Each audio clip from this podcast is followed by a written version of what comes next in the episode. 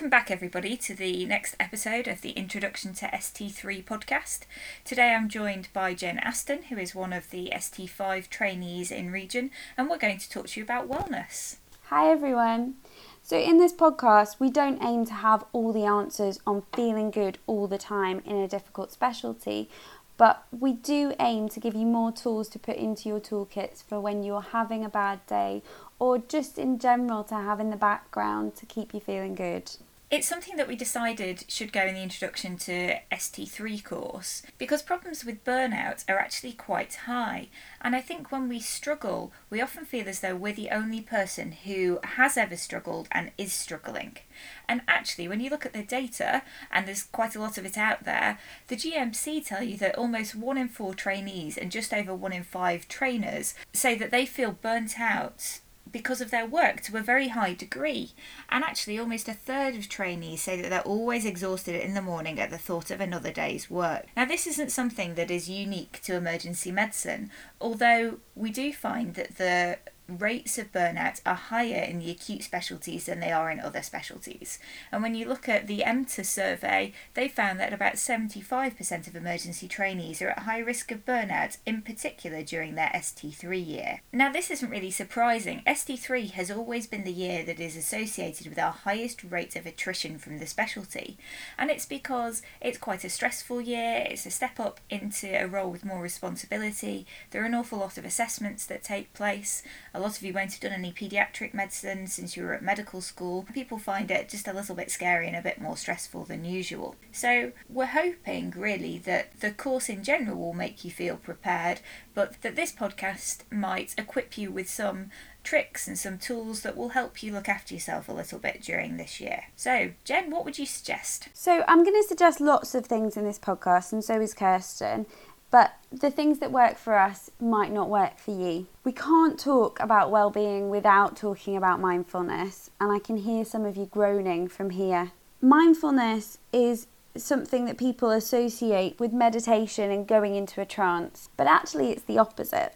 At work, and for a lot of us in our personal lives, we're constantly solving problems and working out how to do things. And that's great. The problem solving abilities of the mind are fantastic but you're always in the doing mode and you're very rarely in the being mode when you appreciate what's around you and you let yourself feel how you're feeling because your mind is always trying to solve problems.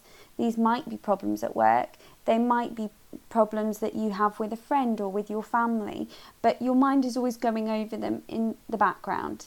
In the being mode, and this is what we try to do in meditation, you focus on how your body feels, you focus on your breathing, and you focus on right now. So, actually, you're not going into a trance, you're trying to feel more present. Personally, I find this very difficult, and very rarely do I sit in silence and try to meditate. It just doesn't work for me. One thing that does work for me is yoga poses because actually they do the same thing. So if I give you the example of downward facing dog, I focus on the position of my hands, I focus on the position of my feet, I focus on how much of a stretch I'm getting, whether or not I can get my heels a little bit closer to the floor, and I focused on getting my body into a 90 degree shape. Now, that is actually a form of mindfulness meditation because it's all about how I feel right now. And there's lots of evidence to say that this is really good training for your brain and that this will reduce your stress levels. But it doesn't need to be yoga or mindfulness. There's lots of techniques that you can use to calm yourself. Yes, mindfulness is something that I've always struggled with personally. I feel like my mind is often quite busy and calming it down can be quite a challenge. There are lots of calming techniques that people use and that people promote and talk about. Combat breathing is a really, really popular one, but it doesn't suit everybody. It doesn't suit me in the slightest. When I try to do combat breathing or square breathing, it makes me tachycardic, which is precisely the opposite of what it's meant to do. So instead, what I do is I do alternate nose breathing, which oddly enough was a technique taught to me by my maths teacher when I was in senior school, and it works really well. So you just need to find one that suits you and practice it so that when you need to use a calming technique, it's not the first time you've ever tried it. Kirsten actually tried to teach me her favourite breathing technique, and I just can't do it. it just doesn't work for me, and that's fine because we're different. So, if you're having trouble with breathing techniques on your own, there are lots of resources available to help you with this. Two that I'd like to highlight to you that are available are Headspace, which at one point the BMA was giving out free for trainees. I'm not sure if that's still available. It's got recorded meditations and it's got recorded breathing exercises to help give you a basic grounding in mindfulness and also just to give you a soundtrack to meditate around. Another one that I'd like to mention to you is called Calm. Calm similarly do meditations around different themes. They have one called Emergency Calm for when you're feeling particularly stressed. They have anxiety series, they have sleep series, and they have a whole section that's based on sleep stories to help you get to sleep. We know that sleep hygiene is really important, actually, don't we, in terms of personal well-being and reducing stress levels. What tips could you give people about sleep hygiene then, Jen? So one thing that really works for me is I know that I sleep better when I've had exercise that day, but I know that's not for everyone. There's lots of literature out there, and we'll give you some links that you can look at in more detail. But a lot of the advice centres around avoiding stimulants such as caffeine and nicotine, trying to make sure that you have a sleep routine that you do that relaxes you before you go to bed, avoiding exposure to natural light and the blue lights on your phone, and making sure that your sleep environment is a pleasant one to sleep in. So, for some people, that involves white noise, and I know when I'm on nights, I will sleep much better if I put a fan on because it will make the room cooler and also it will block out any external noises. Yes, sometimes I've found even music can actually help me to get off to sleep. So if I'm doing an on call and I'm at the hospital and so I'm sleeping in an unfamiliar environment, I will put on some very, very quiet background music for something that isn't particularly energetic music wise but is quite calming and I will play that and it will block out other noises that are in the room and so then it enables me to sleep a little bit better. So even if you're out and about you don't necessarily have to carry a fan with you.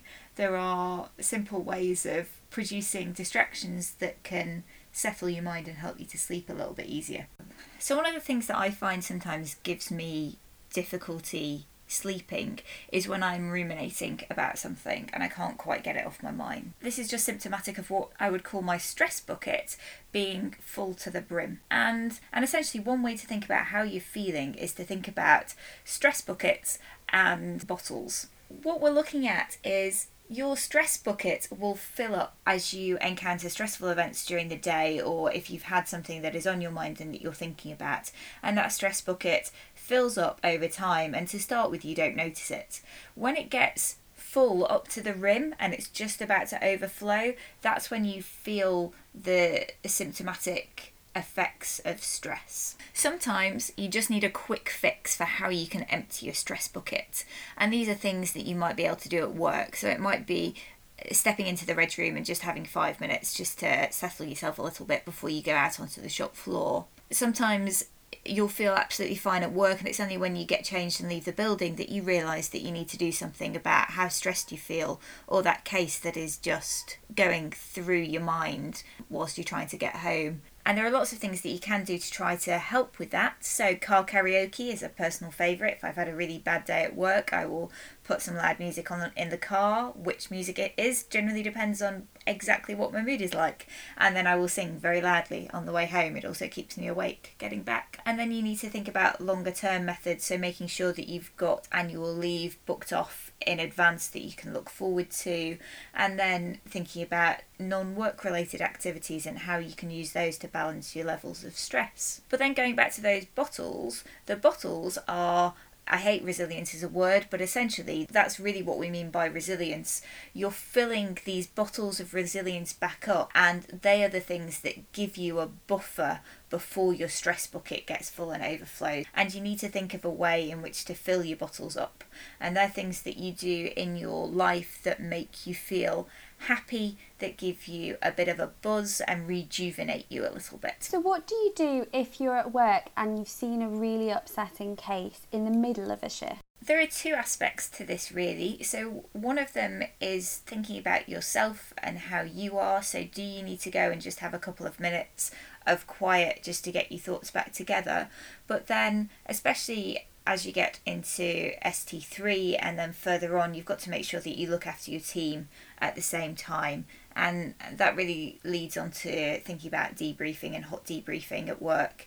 If you feel that something has affected you greatly, the chances are that it will have affected somebody in your team quite a lot too. If you're thinking about not just a single event that's happened at work, but feeling about that general level of stress, you might have a run of shifts where you come in and although you thought you felt okay, you realise when you get into the building that you're actually quite anxious about the day ahead or you're feeling quite stressful because of previous events or just an accumulation of events that have come up, then you might also want to debrief, but in a less formal way, and do this with friends or with colleagues. One of the things that I found really helped me both during training and now as a consultant is to have a mentor that you can turn to and have those debriefs with. And actually mine has been completely invaluable over the last few years. If you find that that isn't enough for you, but you're still struggling with feelings of anxiety and feelings of stress, there are more formal paths that you can take as well. So, most hospitals, occupational health departments run counselling services for staff. You can actually self refer to these, and if you self refer to them, then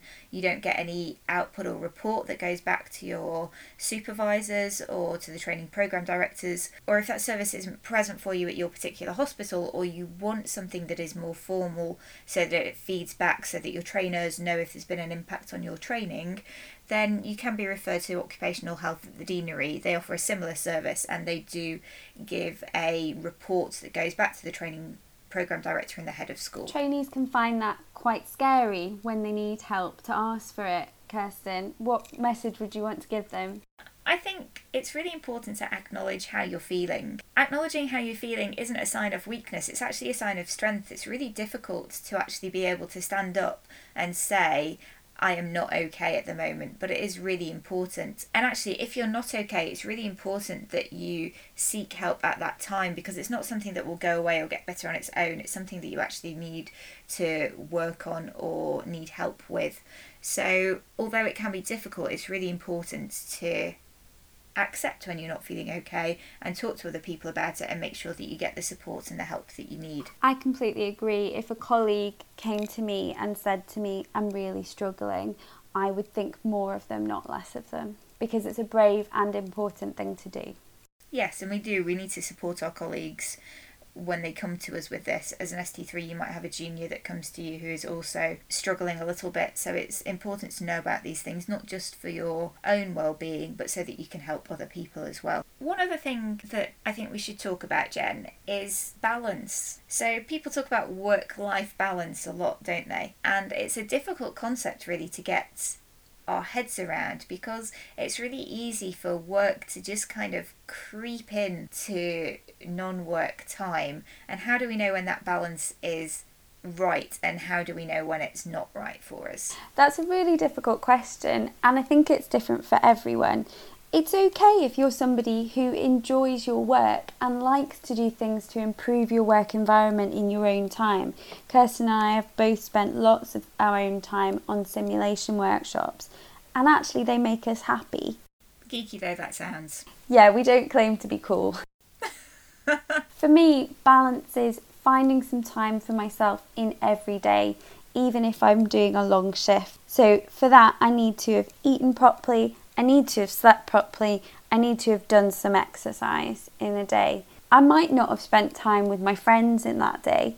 I might not have done anything very sociable on a work day. But for me, being able to eat, sleep, and exercise on a work day is good balance. And on my days off, I make sure that I get quality time with people as well. Yes, and it's important that you ring fence some of your days off. So, throughout my training, as Jen's already mentioned, I did an awful lot of simulation and education in my own time, and I spent a good proportion of my annual leave as well as my zero days up in the simulation centre. And that was great because it was something that I enjoyed. But it's really important to make sure that you don't use all of your days off doing things that are work related, even if you enjoy them. You need to ring fence some days that are completely work free. I feel that this has become more difficult in recent times, especially because of all the online activity that is happening now because of COVID. I know that as a consultant, I am now expected to attend every MS team meeting that happens in my department, and they are ongoing every single day. And it's almost frowned upon, or it feels like it's frowned upon, to say, "No, I'm I'm off that day, so I won't be logging in to the MS Teams meeting." Fortunately for me, I live in the countryside, which makes it a little bit easier. So my internet connection is terrible at the best of times, which means I can't always actually join the MS team meetings when I'm at home. But the feelings of guilt that go with not attending virtual meetings can be quite damaging, really. It's really important to make sure that you don't give in and feel like you have to attend everything, but you make sure you ring fence some downtime for yourself. I think you need boundaries between your work and your personal life. You need to put a line in the sand that you don't cross. And work during the pandemic has become even more important to a lot of us because we haven't been able to go out and do anything else. We think it's our social responsibility to continue to improve our department's management during the pandemic. So it's it's even more difficult to switch off. From what I've seen, there's an increased level of background stress for everyone and everyone feels like they need to apologize for it because the pandemic hasn't happened to me or to you, it's happened to everyone. But it has had individual effects on everyone. One thing that I know a lot of my colleagues have found really helpful is to have a going home checklist. There are lots of different versions out there. These take two main forms. One is a psychological checklist that helps you switch off from the day, and the other ones are to do with putting away the physical things that you take with you to work so that you're not worried about bringing the virus home with you. Another thing that the pandemic has made difficult for people is stopping them doing some activities that made them feel balanced and that gave them some enjoyment. Things like going to the gym, going to climbing centres, and going to swimming pools. This is really difficult, and for a lot of people, there's nothing that's quite as good even if it's not the activity that you enjoy, regular exercise is good for your mind and for your body. We're sad for everyone who can't go and do the things that they enjoy at the moment. Yes, but we need to remember that there are opportunities at times like this as well. So you might not be able to do the thing that you've previously done and really enjoy doing, but it might be a time for trying something new or doing something a little bit different. So, we talked right at the beginning of the podcast about mindfulness and how mindfulness can be an adjunct to activities that you are doing. So, this could be something like taking up a yoga class on Zoom whilst you're at home and doing it in your living room, or it could even be going out for a walk and just thinking about your environment at the same time. It's easy to incorporate mindfulness into individual activities. And actually, the pandemic might have provided you an opportunity to try to incorporate that into your life, whereas you wouldn't previously have done it. One thing that a lot of people have spent more time on during the pandemic is cooking. Which I think is fantastic because eating healthily is so important and so difficult when you're a shift worker eating healthily noted there, Jen. So we've turned this the COVID cake diet at home due to the amount of baking that has gone on. if you do find yourself with some extra time on your hands caused by the pandemic, maybe you could spend it meal planning so that you eat proper meals during your shift, which I know a lot of people really struggle with. I'm sure some people are. I think a lot of people are doing more home cooking than ready meals, so that's healthy still.